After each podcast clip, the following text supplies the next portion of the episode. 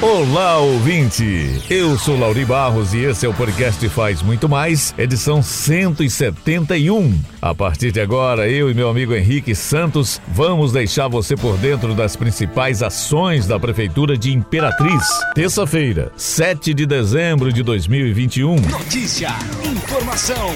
E aí, Lauri, vamos começar falando sobre as ações da Prefeitura por meio da Secretaria de Planejamento Urbano que visam disciplinar os vendedores ambulantes que trabalham na área central da cidade. A ação conta com a CEPLU, Guarda Municipal e Polícia Militar. Para falar mais sobre o assunto, vamos ouvir o secretário municipal de Planejamento Urbano, Alessandro Pereira. E a Secretaria de Planejamento Urbano está zelando pelo código de postura do nosso município, né? O artigo 44 da Lei 850/97 fala que é proibido embaraçar, né, o livre acesso, o trânsito do pedestre, do veículo, e a gente estava tendo esse embaraçamento em cima do calçadão. Muitos vendedores ambulantes de uma forma fixa, com bancas, com carrinhos, né? E nós estamos ali com essa ação, né, fazendo com que esses vendedores eles possam estar transitando, circulando, tanto no calçadão como também na região central. Nós não estamos, como estão vinculando nas redes sociais, que a prefeitura está tirando. Não, nós não estamos tirando. Nós só estamos fazendo com que os vendedores ambulantes fiquem, né, em circulação na região para não ficar parado, fixo, né? Então, a nossa função ali nessa ação é essa, é visar uma organização desses vendedores ambulantes ali na região central.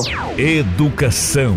Não é novidade que a gestão do prefeito Assis Ramos vem realizando desde 2017 uma revolução na educação do município. E nesta quinta-feira, mais uma escola reformada, modernizada e climatizada será entregue à população. Além das salas mais adequadas para o processo de ensino-aprendizagem, a nova escola Marli Sarney ganhou espaço para a prática esportiva, com quadra coberta em estrutura metálica. O prefeito Assis destacou que a escola precisava de uma intervenção do município e a nova estrutura segue o padrão de modernização aplicado também nos mais de 50 prédios reformados. Em razão da pandemia, a entrega será restrita a poucos convidados e as demais pessoas podem acompanhar por meio de transmissão ao vivo pelas redes sociais da prefeitura a partir das 9 horas.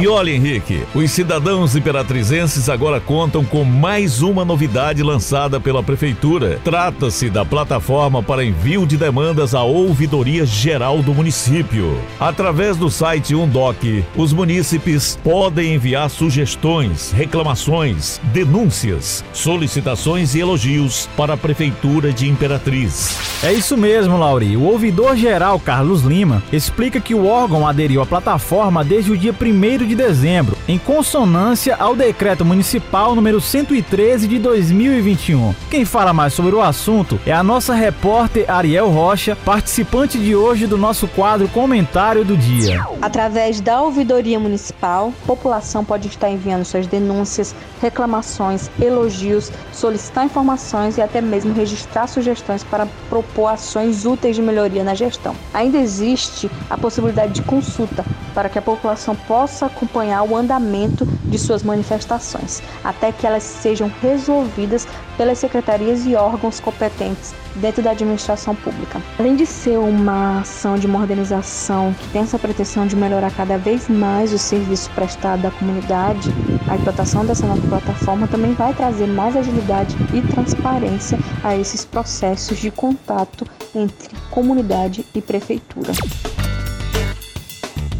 E por aqui encerramos o podcast Faz Muito Mais da Prefeitura de Imperatriz. Agradecemos pela sua atenção. Lembrando que esse e outros episódios você pode acessar no portal imperatriz.ma.gov.br podcast, redes sociais e principais plataformas de streaming.